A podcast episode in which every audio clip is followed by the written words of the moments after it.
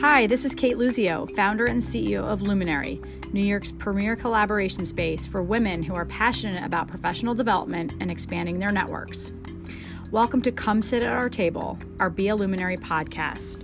During our podcast, we'll speak to luminous leaders, exploring how they are inviting others to their table and exemplifying luminary behavior in their personal and professional lives. We welcome you to listen and come sit at our table.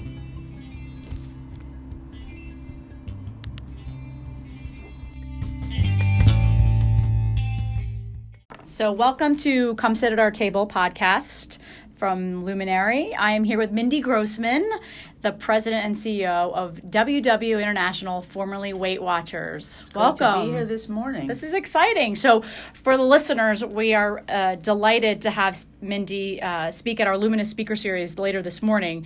But we had so many requests for people saying they couldn't come today. So, we are excited to have you on the podcast. So, we're going to get right into it. And I never read bios, I don't like that. And especially for women, I want them to tell their personal story. So, if you could talk a little bit about your career journey and what led you to WW today. so I consider myself what I would call an accidental CEO, uh, and no journey in any way, shape, or form is linear, and mine certainly was not. Um, you know, I have an interesting background. I was adopted.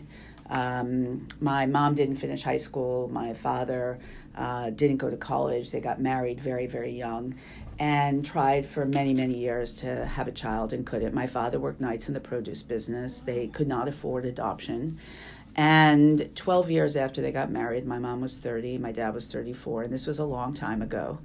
Um, my father went into work one night, and the gentleman he worked for, who loved him, handed him an envelope with a check that was the money to adopt a child. Oh my gosh. And I'm the child. Wow. I've chills. And because of that, okay, it's really interesting. I was very serious from a young age, and I somehow inherently felt, and I can articulate it today much more than I was able to then, that if I was given this gift, I better do something with it.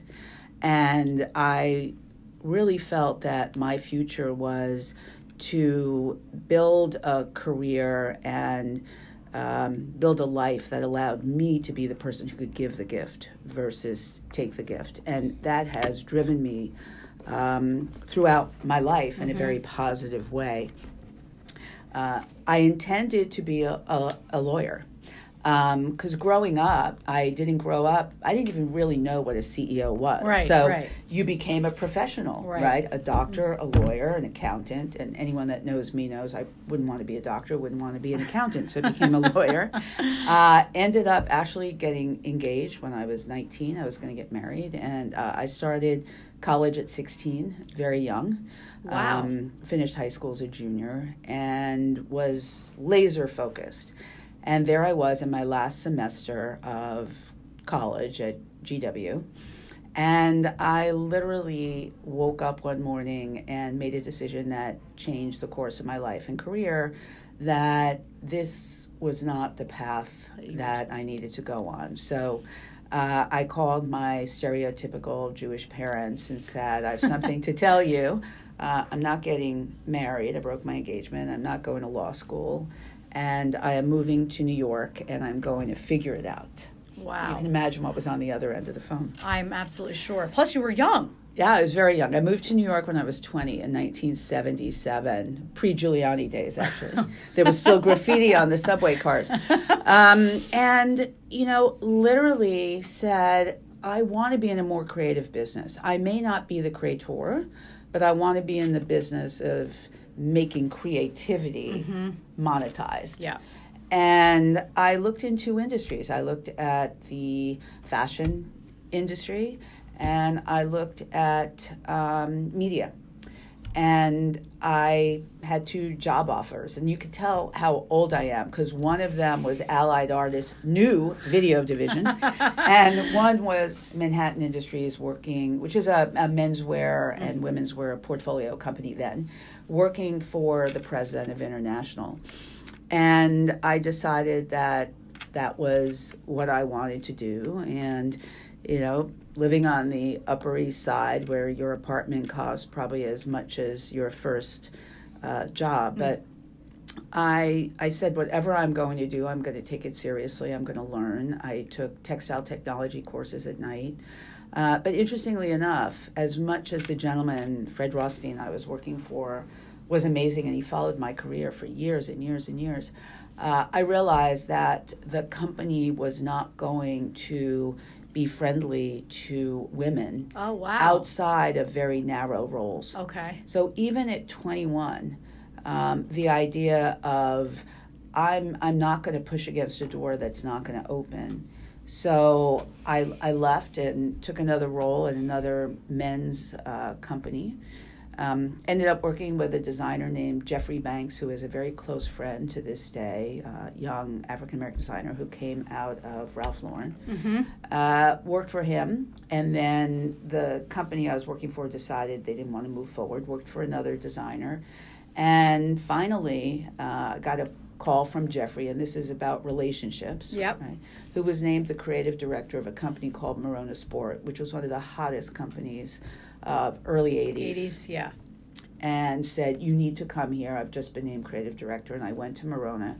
And there was a group of incredibly talent motivated young people. And it definitely reminds me of the entrepreneur ship cultures right. that are being built today. Now, yeah. That's what that was like. Right. And where people ended up coming out of there was spectacular. So was there. And then I was promoted to run sales for his eponymous division called Jeffrey Banks. So there I was, a VP of sales at 26. Wow. And the funny part is the sales organization that worked for me John Varvatos, I oh hired oh my as my Midwest sales rep. Wow. Kevin O'Malley, wow. Who just went and, and did other things. Isaac Mizrahi was the women's wear designer. Lynn Tesoro, who now has the big PR firm. But that's what culture breeds. Right. Right. That's what culture breeds. And it was an incredibly, you know, exciting time. Um, but the corporate entity wasn't putting enough investment in it, and I felt it was time to make a move. And I went to work for an incredible designer named Willi Smith. Yeah. Who, again, was one of the breakthrough black designers, uh, first designer to ever do uh, a show at the Puck Building. Um, worked with Max Vadukul to, instead of a fashion show, um, showed his clothes in a movie that was done out of Senegal on the Senegalese National Ballet.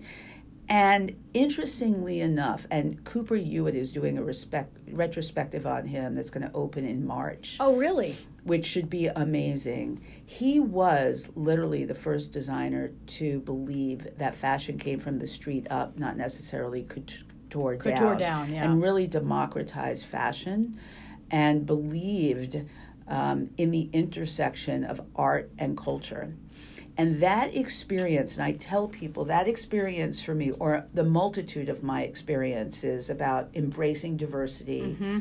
looking at creativity in a new light, and realize that democratization and being able to touch a lot of people can happen at every level. And I had a number of opportunities throughout my career to run luxury businesses, mm-hmm. and I co- made a conscious decision that was not what I wanted to do. And as my husband said, he goes, "You made up for it with wearing it." um, and um, you know, I had an incredible opportunity to work for Willi. It's when I where I met my husband, and um, not at the company, but during, during that, that time, time period. And sadly. Um, he passed mm-hmm. of, of, of, AIDS, um, but left such an incredible legacy. He was only 39 years old, That's... and what he did in that time period.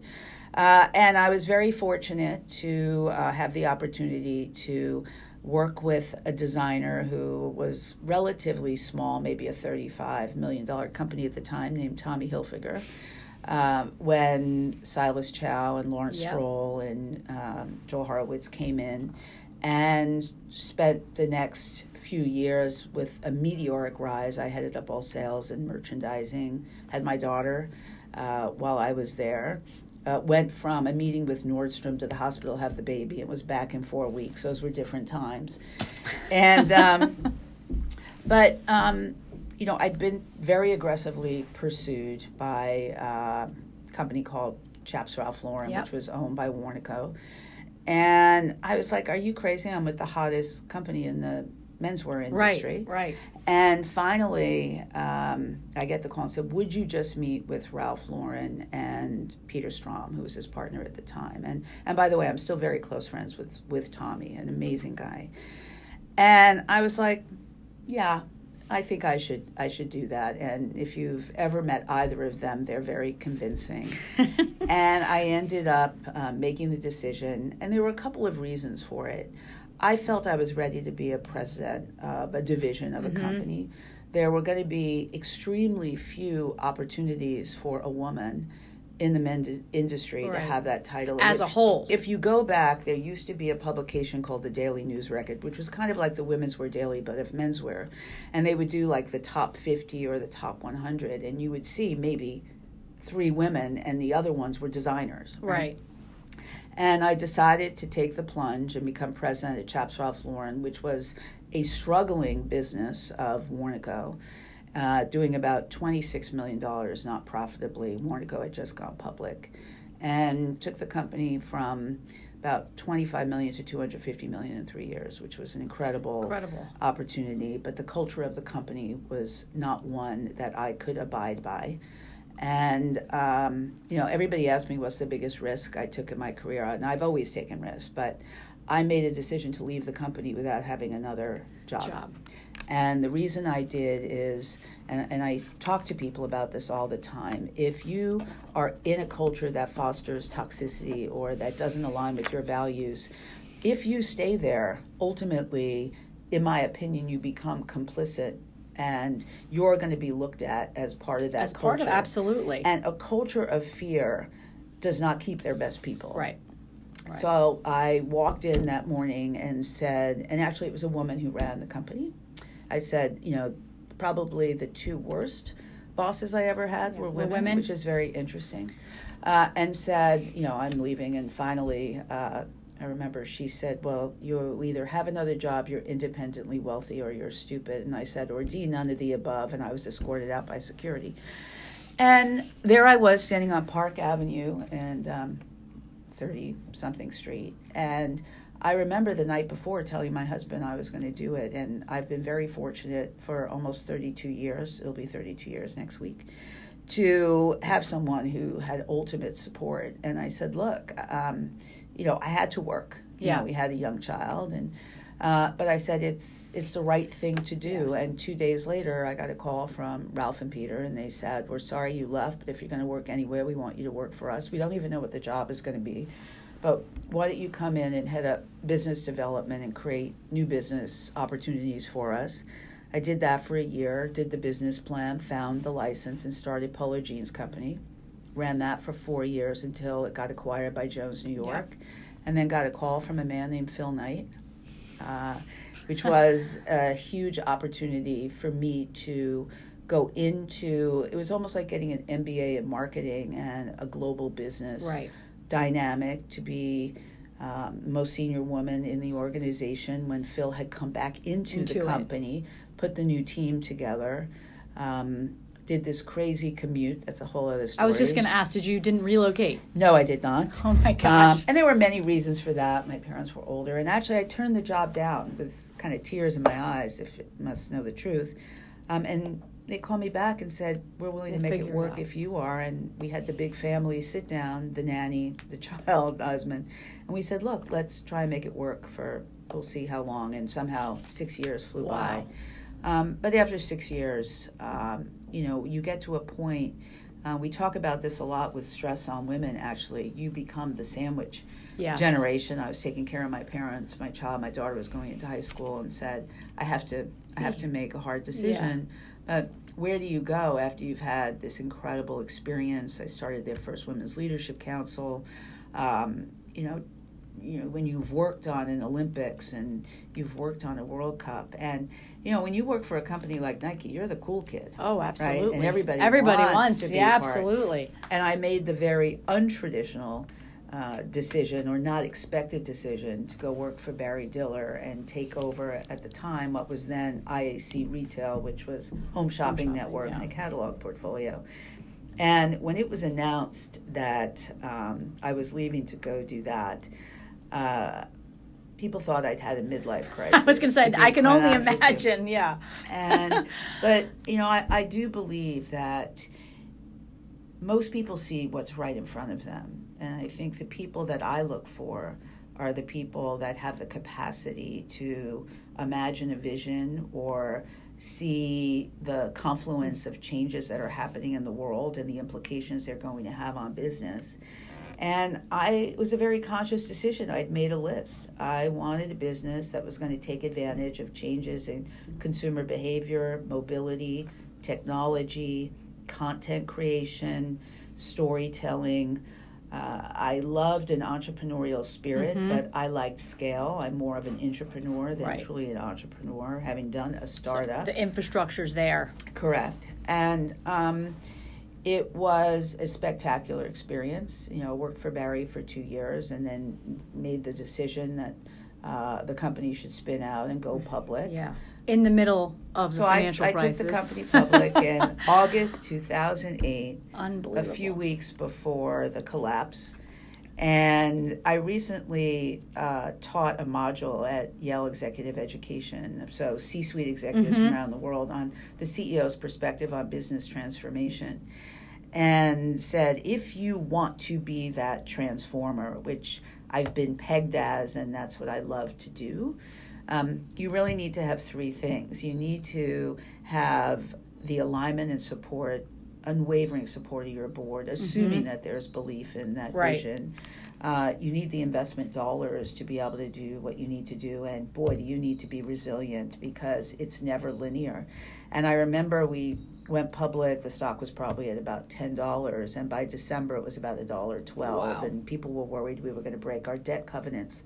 Um, but we had relaunched the business a year before, and it was um, doing unbelievably well. And what people don't realize is HSN specifically was one of the few retailers that grew in 2008 and 2009. Some of our catalog businesses had different challenges.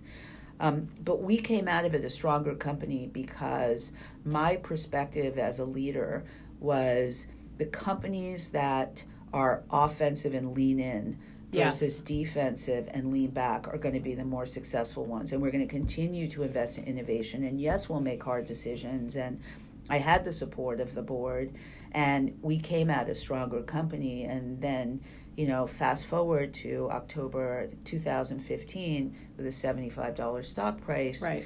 Um, we, we, we proved uh, the validity of the business model.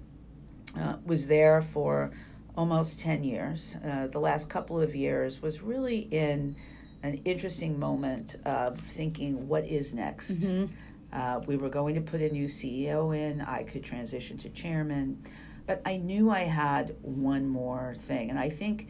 Um, you know, it was I was 59. It was about to be 60, and I'm contemplating. You know, what are the next five years? What are the next 10 years?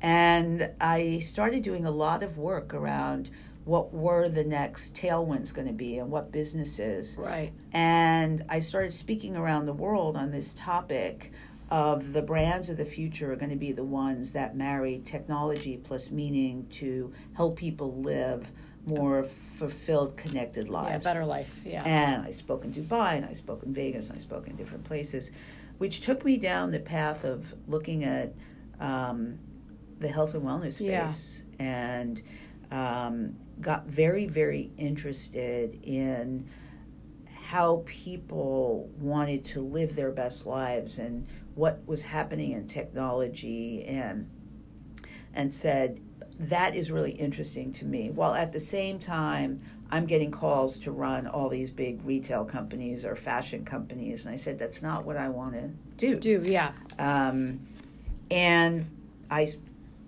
was watching um, CNBC or something. Mm-hmm. And I saw uh, in October 2015 that Oprah had become part of the company as a major shareholder and a board member. Uh, but more important, that the company wanted to pivot from not just being an incredible weight loss company that has transformed people's lives through healthy weight loss, community, etc. They wanted to be that much more and really help people live a holistic life of meaning and health. And so I started watching it. I actually bought stock in the company, never knowing I'd be at the company. It was a good purchase. Um, and a year later, I saw that they, you know, parted ways with the CEO, and I started really doing the research. And when I had the opportunity to speak with the company, um, and I spent a lot of time uh, whether it was spending time with Ray Debbane, the chairman, or every member of the board, or Oprah, spent a day with her to understand what was her motivation. Uh, because I said, if I'm truly going to commit myself, and I commit 100% right. to do this, I have to believe those three things exist. Yeah. Right? The alignment and support of the board, the investment dollars, and that this is what um, I was signing up for. Mm-hmm. And I wrote a six page manifesto to the board of what I saw and what I thought and what I thought this business could be, and said, if this is what we both want to do together, I want to do this. And so, uh, two years ago, almost to the day, um, you know, that's that's where I've I've been. It's been the most fulfilling uh, opportunity of my life because I'd made a conscious decision that if I was going to do something else, not only did I want to deliver a financial return on equity, I want to deliver a human return yeah. on equity. And I really wanted to empower people to live the life they could. And uh, this goes back to my very first story that if I had the opportunity to be given something and I have a platform and I have the experience, uh, what I use it for at this point in my life is really important to me. Um, you know, I'm vice chairman of the U.S. Fund for UNICEF. Right. I'm involved with a number of other things. Um, I spend a lot of time speaking on behalf of diversity and empowerment of women, um, but diversity as a whole mm-hmm. is really important to me. That if I'm going to do something, you know, it has to be that fulfilling, and you know, particularly now as uh, you know, my daughter, you know, just had her 2nd mm-hmm. daughter and what legacy am I leaving for them? And if you think of two of the things that could affect the future of our society, one is if we don't embrace diversity of all kinds Absolutely. and we have the kind of schisms that we have today. And number two, if we don't change the health trajectory of the world, um, my granddaughter has a better chance of being obese and unhealthy when she grows up than she does of being healthy, and that's just not right. So, how can we? Right. And that's in the most developed country in the world. Correct. Right. Correct. And that is now a global crisis. Oh, absolutely. Um, it's not something that exists. And the, the other critical thing is that where it's even that much more magnified is where uh, there is an income divide mm-hmm. uh, or whether there's an access divide. And what I love about Weight Watchers, now WW, and what our brand stands for, it is about the democratization of wellness. Yeah. Uh, and how can we empower people to not just take control, but give them the tools to enable them to create the kind of behavior change that is going to allow them to live the best and healthiest life they can of meaning and that's what we do every yeah. single and so day. much of that starts with education right when you think about what WW has done and their I mean in their sort of legacy of what they've been as as Weight Watchers now you've rebranded. It's really interesting. It is the intersection of education and inspiration. Yeah. So giving people the tools but also giving them the motivation and inspiration. And if you think about what we're trying to do and create this 360 degree lens that people can look through, it's about nutrition, activity, mindset, mm-hmm. which is really critical, uh, motivation, whether that's through awards and recognition, um, community, which is at the heart and soul of everything yeah. we do uh, whether that's physical or whether that's digital, and then personal support to know that you have a coach or that you know that you have someone that you can talk to at any point. And it's the combination of those things that we deliver. Um, and that's what we've been really investing in over the past number of years. And whether that's the technology investment, the talent investment, um, the content and distribution investment, or the community activation. Yeah. That is what's going to make the difference long term. No, I, I we I wholeheart as someone who did a, a kind of a complete 180 in my career and left you know 20 years of banking to to to launch Luminary. It is so much about the community and how and that's what you're creating here. And Yeah. that is what is so powerful. And what I also love is that it's not one mindset, Right. one demographic. The value of community is the shareability of experience. Yeah. And I learned so much from so many of the young entrepreneurs that I spend time with. So the value of their experience for me is tremendous. But I also hope that the value of my experience Absolutely. and learnings is relevant as other people go through the journey because I've played some of these movies before right right right? Yeah. And what did you learn from them? And that to me is the value of diversity. That's really what it's about. Right. It's not just the way you look or your sexual orientation, it's also this uh, diversity of thought, right? And what you bring to the table. I mean, we are, particularly as women, so segmented into a certain bucket, right? You're a creative, you're uh, in media, you're in fashion, you're, you know, you're a CEO. Why are we doing that? Why are we not bringing each other together? And the value of learning from one another, this cross pollination of, of ideas. That's really what it is. Um, and you said it's diversity of thought. Uh, when I was at Nike, um, Frans Johansson had just come out with the book called The Medici Effect, and I brought him in to speak. And it's about how diversity drives innovation and the case studies, obviously, from the Medici period, um, and brought forward into today. And those companies who are embracing diversity of thought. And I always say that I want to surround myself with incredible talent and incredible diversity that I can learn from every single day. Exactly. But the other thing that diversity really cultivates um, is what I call almost democratized debate or productive discomfort, is one of my favorite words. Um, because you can have those challenging conversations because people are coming into it. A, you have to make sure people have the right intent, of Yeah. course, but they're all going to look at it through a different framework, and you can have these robust and deep discussions and then come out with something that would be that much more sometimes profound or sometimes clear than if you had everybody the same sitting around the table. Oh, that I, you know, you um, the replicant strategy, right? It's the, surrounding yourself by the same people, right? And and It is the kiss of death. it, it absolutely, and I've seen it happen to companies that I banked as a banker.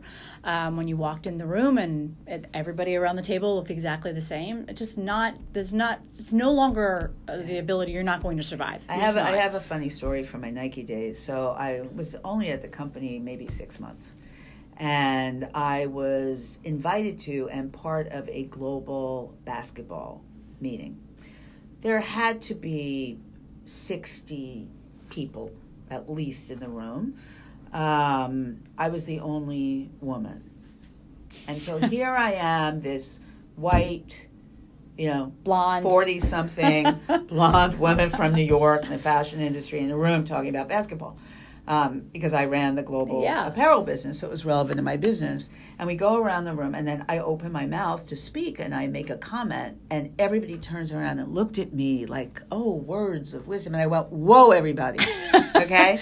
If you really want some diversity of thought here and you want another opinion, you may want a couple of more of us. of us that come from different, or maybe somebody who is a woman who maybe played basketball Right. or came from a different culture. But it's the the thing that's important. It was important that I said that. Yes. It was important that in a way that was not intimidating or berating or guilt ridden. It's just, hey, there's an opportunity here. And I think lending voices to things like that, and I know all of us, every single person has had the moment where they walked out of the meeting and said, God, I wish I would have Yes. said something, Yes. done something, you know, in a, in a right way. Um, And so I say to myself, I never want to walk out saying I should have. Right. Right. But you, it's how you handle things. Um, and if you go into a situation thinking positive intent, now sometimes it's not. Right. And then you have to handle things differently. Differently. But if you err on the side of that, I think in most cases you will have a positive outcome and you will have given people insights that they may not have even realized. Now, do you think, kind of going back to earlier in your career when you walked out on that role at Warnaco and said, I'm quitting, do you think, had you stayed, well, two t- kind of two parts. Do you think, had you stayed, anything would have changed? And two, when you left, do you think that turned the light bulb on for anyone there? I would say I don't think anything would have changed because leadership at the top sets the tone. Right. It just sets the tone. So, as much as I had created an incredible culture within my bubble of business, Right. Because at the time I ran the, the whole men's business, not just chaps. Um, you can only insulate yourself so far because the overarching reputation of the company is going to usurp whatever you can do within your four walls ultimately. Um, so, unfortunately, the outcome did not end up being a good story Right. um, because As a company. well, as a as a company. Um, now, I think for me, you know, having made that decision to leave was one of the pinnacle moments of my career, and I don't believe I would be here today If if I had not done that because it really reaffirmed um, my belief that values uh, are one of the greatest assets you need to have as a leader if you are going to attract talent, if you're going to build a network. You are only who you really are. And I've been very fortunate.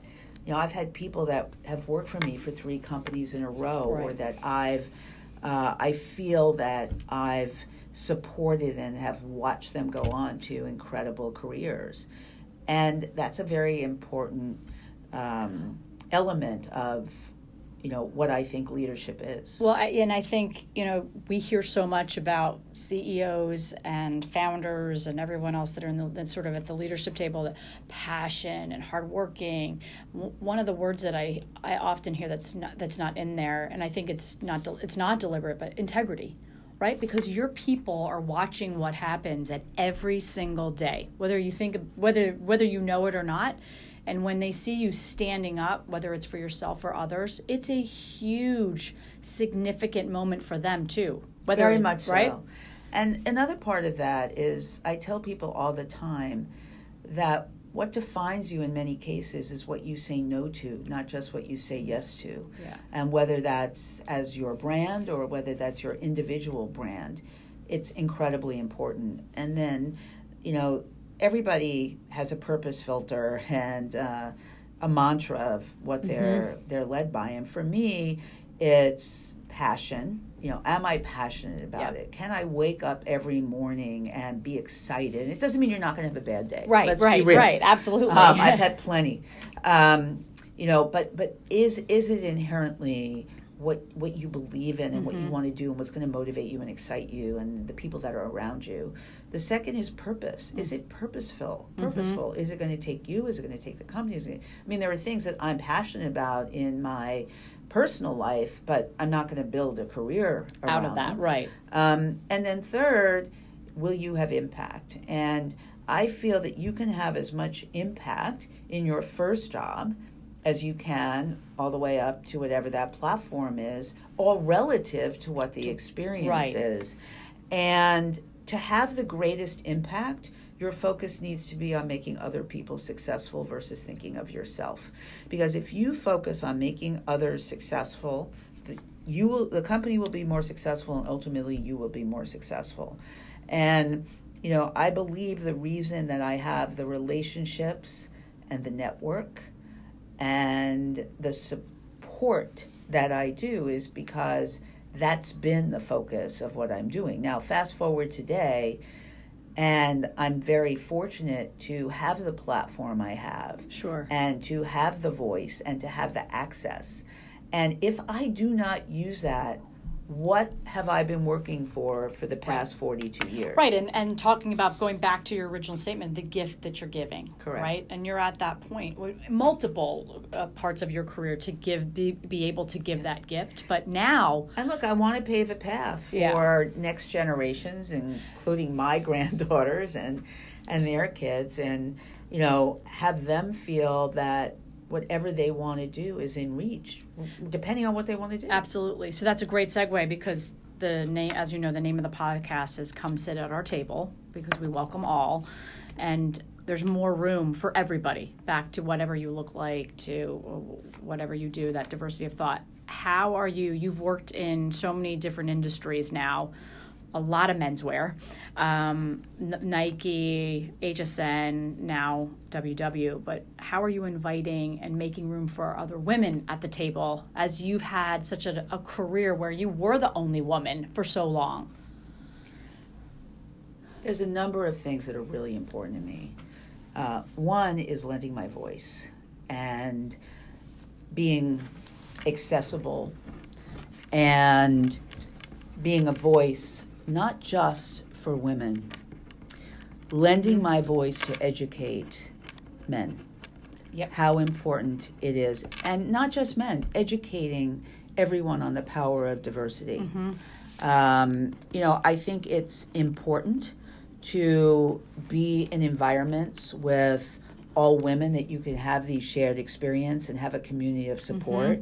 But it's equally as important to speak in a room that is diverse and talk about the power of diversity and be someone who maybe turns the light bulb on for someone else, Else. to change behavior or to modify how they think about organization or how they think about culture.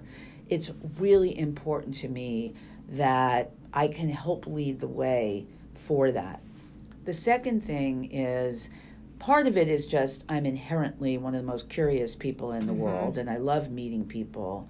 But I really spend a lot of time with younger women, mm-hmm. particularly entrepreneurs. So whether it's you know, hanging out with Anu Duggal and everyone at Females mm-hmm. Founder Fund, or being here Yeah. uh, with you, or really being in environments where I can meet a lot of people, and um, I I set apart a significant actually amount of my time. Obviously, I have to run a company, Right. And I want to be with my family, and I have other things I like to do. But I leave time to experience something new, whether it's every day or every week, and that could be uh, meeting someone um, that I'm just interested and curious about what they're doing, uh, absorb, uh, absorbing content in a different way, having a different type of experience, even ones that may make me more uncomfortable. Um, and it's a constant, curious learning. Mm-hmm. And sometimes people will literally say to me, Why are you meeting with that person? Right. Or, why are you doing that? Why are you taking the time? And I'm like, Why aren't you? Why aren't you? Right. Why aren't you? Exactly. um, because you never know. Um, and the day that somebody thinks that they have no more to learn is the day they need to retire. Yeah. It's funny that you said, you, to go back to your point about men, um, when people hear about Luminary, the first thing that they think of it's a woman's space, and it's you know we're we're only for women, and and we are absolutely geared towards women. That's important. That to your point, we have a community, we have a space, we can come together, but as a former banker who worked in a male dominated industry, the most important thing that one of the most important things that I learned was that they have to be uh, in the in the room in as part of the conversation Have so we be. can educate them so they can by the way they are the majority of decision makers still influencers in our careers writing the paychecks in most cases and so we have to be working with them not against them to create real change around equality pay etc because if we don't And look, we're they're, we're doing the, more, same thing The more we can educate and inspire, Yes. goes back to what we do every day. Yeah. The more you create evangelists who have the same belief. Absolutely. And I have been very fortunate throughout my career to have worked for some spectacular men Mm-hmm. who embraced exactly what we're talking about through learning and have inspired you know other people. Very different personalities. Um, but inherently believe that culture right is very important to future business success as is diversity as is innovation. And so the more we can galvanize people who have that same belief and you know i i feel more positive today for the most part Mhm. unfortunately we're living in a very fractured environment which Yes. has not really helped things but having said that i do believe that the conversation is happening that much more often that it's not acceptable anymore um, to exhibit certain behavior and look there's going to be bad actors everywhere um, There are bad women. You know it's it was it's shocking to me uh, finally there is at least one female board member in the fortune 500 but it took 20 years to get the last 15 companies to make that change Yeah. um, and certainly one is not enough because it goes back to my nike basketball story Right. Exactly. um, but you know, don't necessarily want a board of all women either. Right. So I think it's a matter of you know everybody kind of sitting back and saying this is a business imperative, Mhm. just like you want to be a profitable company, you want to have growth, you have to you know do certain things. This is as much a business imperative as anything else. Absolutely, and this and the statistics prove it, right? Um, and the success of companies that are more diverse, right? It's it's incredible. Uh, okay, final question is: Who is your luminary? I don't have one luminary. That's okay. I don't have one luminary. I I've been very fortunate to have had some incredible experiences. And I would say working for Phil Knight Mm-hmm. was a gift. Working with Oprah Winfrey is a gift. And the reason I say that about both of them is they both are examples of having purpose filters, knowing what to say no to, believing that part of what they want to accomplish is helping people live best lives Yeah. and being able to do that at a very granular level. And so to have those experiences have been very powerful. But my daughter is my luminary. Oh, that's Um, wonderful. She probably feels the same about you.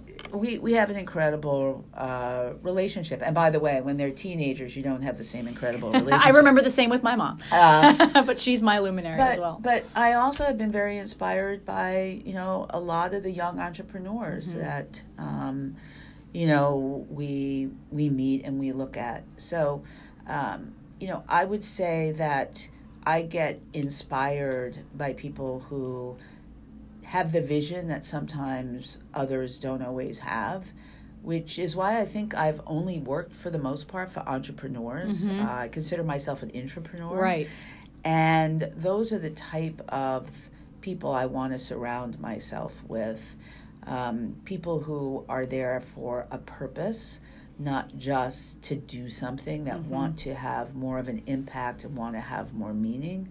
Um, you know, we've built a team over the past two years that I am so grateful to work with every single day. And it is a diverse team hmm um, who come to the table with very different backgrounds and thoughts. And that's what creates that positive, productive discomfort. And I think why we're, you know, doing the things we're doing and have the bravery and resilience to know that transformation is not a linear journey and you have to have ultimate belief or you're not going to be able to block out the noise and be able to get there. Absolutely. Well, you called yourself the accidental CEO in the beginning, but I would say you're the intentional CEO. it has been wonderful to talk with you, Mindy. Um, we're so excited to have you speak later today at Luminary, but really all the best. And we're excited to see well, where WW you. goes. And I love what you're doing. Thank you. Thank you.